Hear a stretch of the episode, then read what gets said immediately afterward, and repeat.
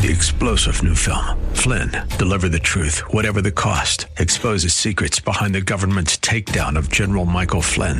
Flynn knew what the intel world had been up to. He ordered the first audit of the use of contractors. This set off alarm bells. He told the truth. He was the most dangerous person for Donald Trump to hire. They had to get rid of Flynn. Flynn, deliver the truth, whatever the cost. Available now. Watch it today. Go to salemnow.com. Salemnow.com.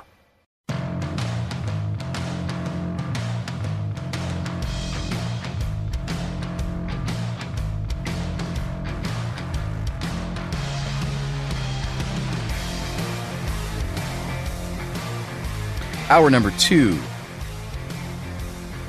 of the Bruce Hooley Show starts right now. Uh, first, I want to say thank you to the Freedom Foundation.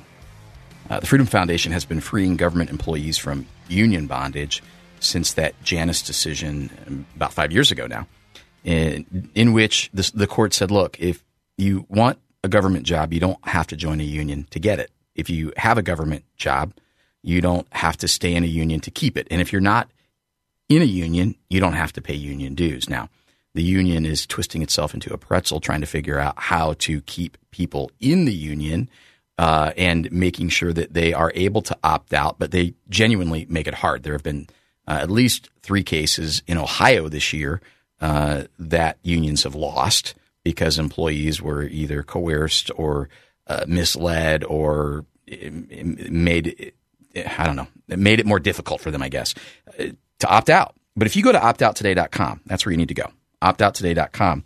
You can see how simple and seamless it is to opt out of your union. Why does that matter? Two reasons. You'll save about $1,000 per year. And despite what Karine Jean Pierre says about GDP and uh, employment, uh, you only need to go to the grocery store uh, or, or, pay an energy bill to know uh, that prices are higher. And that's real money to you right now. And maybe the bigger part is that you keep that money away from union bosses who almost singularly support one cause. That's the Democrats, that's the progressives, that's the global Marxists. Um, so thank you to the Freedom Foundation for your work in educating government employees and for getting them opted out of their unions and for your support of the Ohio Press Network, where I'm editor in chief. All right, uh, let's bring her in right now. I want to welcome uh, Lisa Logan. She's a, a, mother from Utah, and she is a researcher extraordinaire and uh, has provided a tremendous amount of uh, accurate commentary on what's going on in the crazy world that we live in. Uh, Lisa, welcome to the Bruce Hooley Show. How are you today? I'm great. Thanks so much for having me on. It's always a pleasure to talk to you, Jack. Hey, absolutely. Um, we're I definitely want to talk about this federal plan for equitable long-term recovery and resilience. Well, that sounds flowery. Uh, but before Longest name ever, right? uh, some government bureaucrat somewhere figured that one out, um, maybe, or or or they're corporate sponsors. But uh, before we get into that, I don't know if you heard the news, and you probably haven't. Today, Ohio Governor Mike DeWine vetoed a bill. That bill had two important provisions. One of them would have kept men out of women's sports and out of their private areas, uh, changing areas, etc. And it would have outlawed the prescription of puberty blocker drugs, cross-sex hormones, and you know lopping off of body parts in the name of uh, gender-affirming care you have written, and by the way, if you're listening, uh, I know you're a lot of you are readers at the Ohio Press Network. When you go to the Ohio Press Network, uh, search up Lisa Logan. Uh, several great articles we'll refer to later, but one of those is um, Title None: No Protections for Girls and Women as White House plays word games uh, in Title Nine. And so today's veto by a Republican governor in Ohio kind of re- relates to that. But I just want to get your I don't know, visceral response to uh, the governor vetoing a bill like House Bill 68 today? I can say nothing other than it's disgusting. Uh, that's the sad part, and that's why I wrote that that article is Title None. Um, you know, women have fought so hard to have equal rights in this country, and um, whether that whether that be the right to vote, um, the right to participate in sports or any of that stuff. And we were seen as kind of lessers to men. And it's kind of crazy that now we see that women are take, again taking a back seat um, and not being protected. And it's being a mother of a 10 year old daughter myself. uh, who has to worry now about my daughter going into public restrooms by herself um, in case you know this happens in my state. Um, I, I just think that it's it's sad that we have to worry about those things. Um, and, and not to say that every person who wants to have puberty blockers or participate in a sport that you know does not match their gender is bad. Uh, I think it's just to say that we're we're having the wrong conversation. Uh, we should be helping these people who who clearly um, are confused. Uh, a lot of times, uh, this actually prevents people who are homosexuals from just be, being homosexuals. Um, mm-hmm. They say they have to chop off body parts and things like that. And I, I think we have to help these people instead of enable behaviors that could be potentially dangerous to them and to the rest of the community. It's interesting. You know, there's always an outlier uh, on, on both sides of the bell curve. And what I mean by the bell curve is on average, people act a certain way, and then you have extremes on both ends, right? Well, when it comes mm-hmm. to this type of thing, gender dysphoria, um, that number is really, really small. And what we're failing to account mm-hmm. for is social contagion. Um, mm-hmm. the, the numbers of people who are gender confused, claiming to be gender dysphoric, is off the charts. And it's certainly well beyond an outlier, which this would be. But I guess the, the disturbing part, and then I'll get one more comment from you on this, and then we'll move on, is that when you look at how this is now uh, playing into our world, Title IX protected women's programming and spaces, and now all of a sudden, a dude uh, who wants to pretend to be a girl, maybe legitimately or for nefarious purposes, whether it's in the job market, the sports arena, or politics. Mm-hmm. I mean, I, I can't I can't think of anything more misogynistic than allowing that to happen. Uh, men are taking over every area where women made progress. Mm-hmm. I, I, mean, I, do you see it that way as well? Sorry, I just I'm I'm mind I'm just mind blown to all of this. Well, I think the, the, the huge example here, Jack, is you don't see a lot of uh, women who are identifying as men vying to participate and compete in men's sports. And because there is an unfair advantage there, right? Um, I think it's kind of comical in a way. The United Nations has for a long time, and um, you know, we'll talk more about how they're a very nefarious organization. But for the longest time, we're promoting equal um, gender rights and equality for women and we see just a total reversal here. Uh, yes, they're able to get the protections and special treatments um, that is, and, and, not just being uh, identifying as women, but as a, a, quote unquote oppressed class. They're able to get special protections and special um, preferential treatment um, that girls and women cannot have. It's lunacy. Speaking of lunacy, we've got about three and a half minutes before our first break. Let's dive into the federal plan for equitable long term recovery and resilience. And as you unpack it, I'm going to ask two questions and then just let you answer and start there. Resilience, what does resilience mean? And then recovery from what? what are we recovering from? So, um, uh, well, well, I'll just introduce it since we only have a few minutes. But this whole thing was started, the federal plan, we'll just call it that for now because it's such a long name, uh, was started during um, the pandemic. And there was an interagency work group formed to facilitate not only coming up with a plan for the recovery of the nation from this crisis, um, but also um, the country's resilience towards future crises to come. Now, um, anytime your audience should hear the word resilience, they should think of the word communist because that's literally what they're doing. They're using the excuse of creating a resilient uh, communities uh, as a backdoor way of implementing all of the United Nations Sustainable Development Goals through the flexible and very copious funding allowed through our Congress um, through these omnibus spending packages. So that's basically it in a nutshell, although we'll come back later and talk about the details. So, what I think I just heard is that resilience from uh, future crises and recovery mm-hmm. from the last crisis, which was in that case, it was the pandemic. So, the, uh, the benevolent government uh, created the federal plan through this interagency work group that's going to solve all of our problems under the guise of recovery and resilience. Is that right? That's correct. Yeah, and, and, and that interagency has now collaborated to um, across agencies direct funding to communities to basically create a surveillance state in cities and towns in order to measure resilience. And they've connected it to all of the sectors in the economy. Okay, so we've got about a minute here. And so then Now they've got a work group. They've got these goals, recovery, resilience, and the way that they measure it is through surveillance. And you said in one minute, what do you mean they connected it to all the work groups? Uh, how, how, does that look? So all all these agencies basically said, well, in order to experience resilience, um, we need to have uh, excellence in these seven vital conditions. And basically, what these are are the social determinants of health. So we're not just talking about the health of the community. We're talking about, well, in order to experience health, we have to change transportation and we have to change housing um, to require high density housing. And we have to create these 15 minute cities so that they're walkable and people are healthy. And i mean it's literally the implementation of all of these objectives uh, to you know collect data on people through um, you know they're going to build all of the infrastructure and data monitoring um, into these cities through the funding. But basically it's it's so that they can literally control every sector of our lives and make it so that we have to comply with their health mandates. So uh, we're going to break here now, but I just want to remind listeners I'll dig and I'll find um, the language.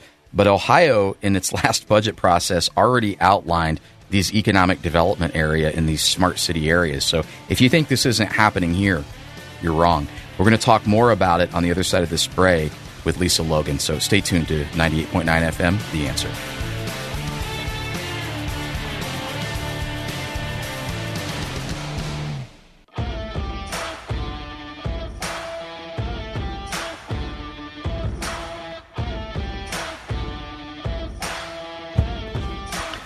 Welcome back in. I am joined on the line by Lisa Logan and uh, she has done a tremendous amount of research on the federal plan for equitable long term recovery, or as uh, we're simplifying it down to for the sake of this discussion, the federal plan. Now, before we went to break, she unpacked the idea that, uh, not idea, the fact that the government is infusing uh, federal funding into communities, uh, helping them uh, recover from the crisis and create resilience toward future crises. And we left off talking about how there's now a surveillance state afoot because the idea is the government wants to collect data on transportation and housing and uh, what's taught in schools. And, and so I'm going to stop right there. And Lisa, I don't know if you know this.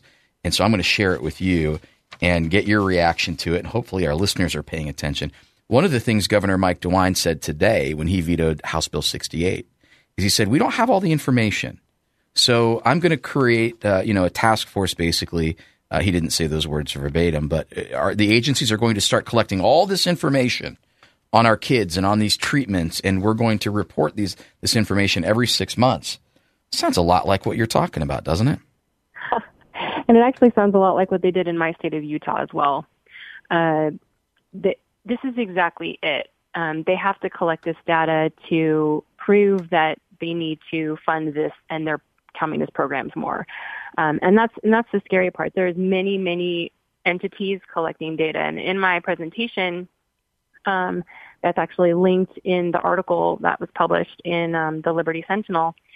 Is it, it talks about there's various entities. There's universities in every state collecting this data and um, disseminating it and indexing it and organizing it for, for various groups. Uh, there's the state level people um, and federal people collecting data. Now these are through like city health dashboards, surveys that your kids get in school, mm-hmm. uh, uh, polls like Gallup or or um, other ones, uh, reports that are coming out through various uh, think tanks and things like that. And the whole purpose of this is to create a narrative um, that they want to create around these particular topics, right? So they'll say, "Oh, look, all these children are identifying as non-binary, um, and therefore we need to take care of them. Um, these are services they're not getting, so we need to turn our schools into medical facilities um, where they can get hormone blockers, um, uh, prescription for that, or maybe a reproductive health services at school. And, and this is literally what's happening through the federal plan um, this, this infusion of money, um, and they say this too in the federal plan, that it's going to require all voices, all lived experiences. You know, we've, we've heard that before through various other means, right? Yep. So they're going to they're going to have to include these voices um, and make them relevant um, to the discussion on how they're going to spend this money and how their budgets are going to go. Uh, the scary part of this is part of the federal plan, and we talked about data monitoring, is they created their own um, measurement framework. Uh, it's called the Wellbeing in the Nation Measurement Framework. Uh, now, this framework uh, has, you know, leading indicators, which are basically uh, the, their main things that for a while there had nothing to do with the social determinants of health, right? Uh, right. States would say, we're going to collect data on obesity rates and how many people are smoking or doing drugs or um, all of these kinds of things that we know um, are healthy or not healthy for a person, right? And they definitely contribute to the lifespan of an individual.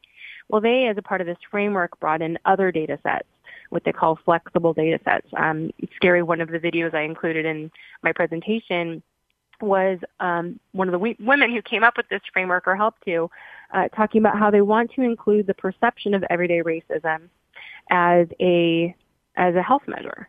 And so we're talking about someone's subjective perception of whether or not their community is racist um, being put into a state health needs assessment. Right. So the, the state health needs assessment decides what your state budget and requires as being important for their state health improvement plan. So this is this is a problem all across the board because they're using data as both a way to surveil us, obviously, and then also as a tool to enforce these communist policies. So I want to bring this to a level that I think most of us can can really feel in our guts. I want to bring this to what's being taught in schools, and then I also want to connect a dot for our listeners. Uh, recently, and we're going to talk about this more next week on this show uh, school based health services. There's been an allocation of money in Ohio for these school based clinics. Now, that's one issue where you've just said they're collecting data and now they're saying, hey, these things are on the rise. So in these clinics, we need to offer X and Y and Z treatments. Right. But let me tell mm-hmm. you something else in the state of Ohio. We just passed issue one. And issue one contains all of the legal language that would allow a minor to make decisions as, quote, an individual, his or her own accord, without parental involvement. And it would prohibit a parent or any other third party from interfering with that. Um, mm-hmm. The stage is set, Lisa, in the state of Ohio. Yep. I don't think people are even they're they're so mind numb to what's on their Facebook news feed um, one, people need to wake up. So what's what's being taught and, and what's being treated in schools? Let's talk about that. What have you discovered? Well, and this actually ties back to the federal plan as well, Jack. Uh, one of the seven vital conditions is basic needs for health and safety. Now they've talked about providing, and one of, it's interesting in, in these things they have certain items that are starred, that things they haven't addressed yet. One of those is sexual and reproductive health. Uh, and because they have 78 recommendations for each of these seven vital conditions, um, or as a whole for these seven vital conditions. And so part of this plan is to teach the whole child. They need to provide for the whole child, which is why these school-based health clinics are a thing. Because they're saying, well, we need to provide for the basic needs of children. Well, who decides what children's basic needs are, right? Um, is it their parents or does that fall under the purview of the parents? Is it the role of the state to provide all these services for kids at school? especially without the consent of their parents. We're talking about kids being able to get vaccinated at school without parental involvement or consent.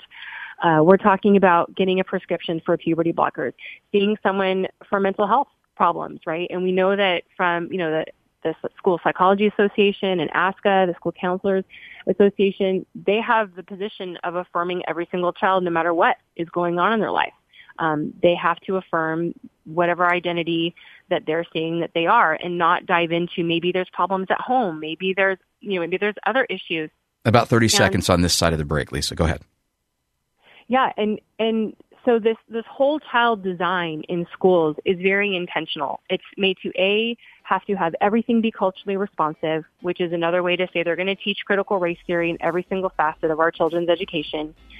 Um, but then also that these medical services are going to be offered at school, and that includes spirituality um, and, and everything else. And, and it's, it's literally the federal government's intentional taking away of parental rights um, in our children's lives, and, and that's the scariest part, Jack. Okay, more on this on the other side.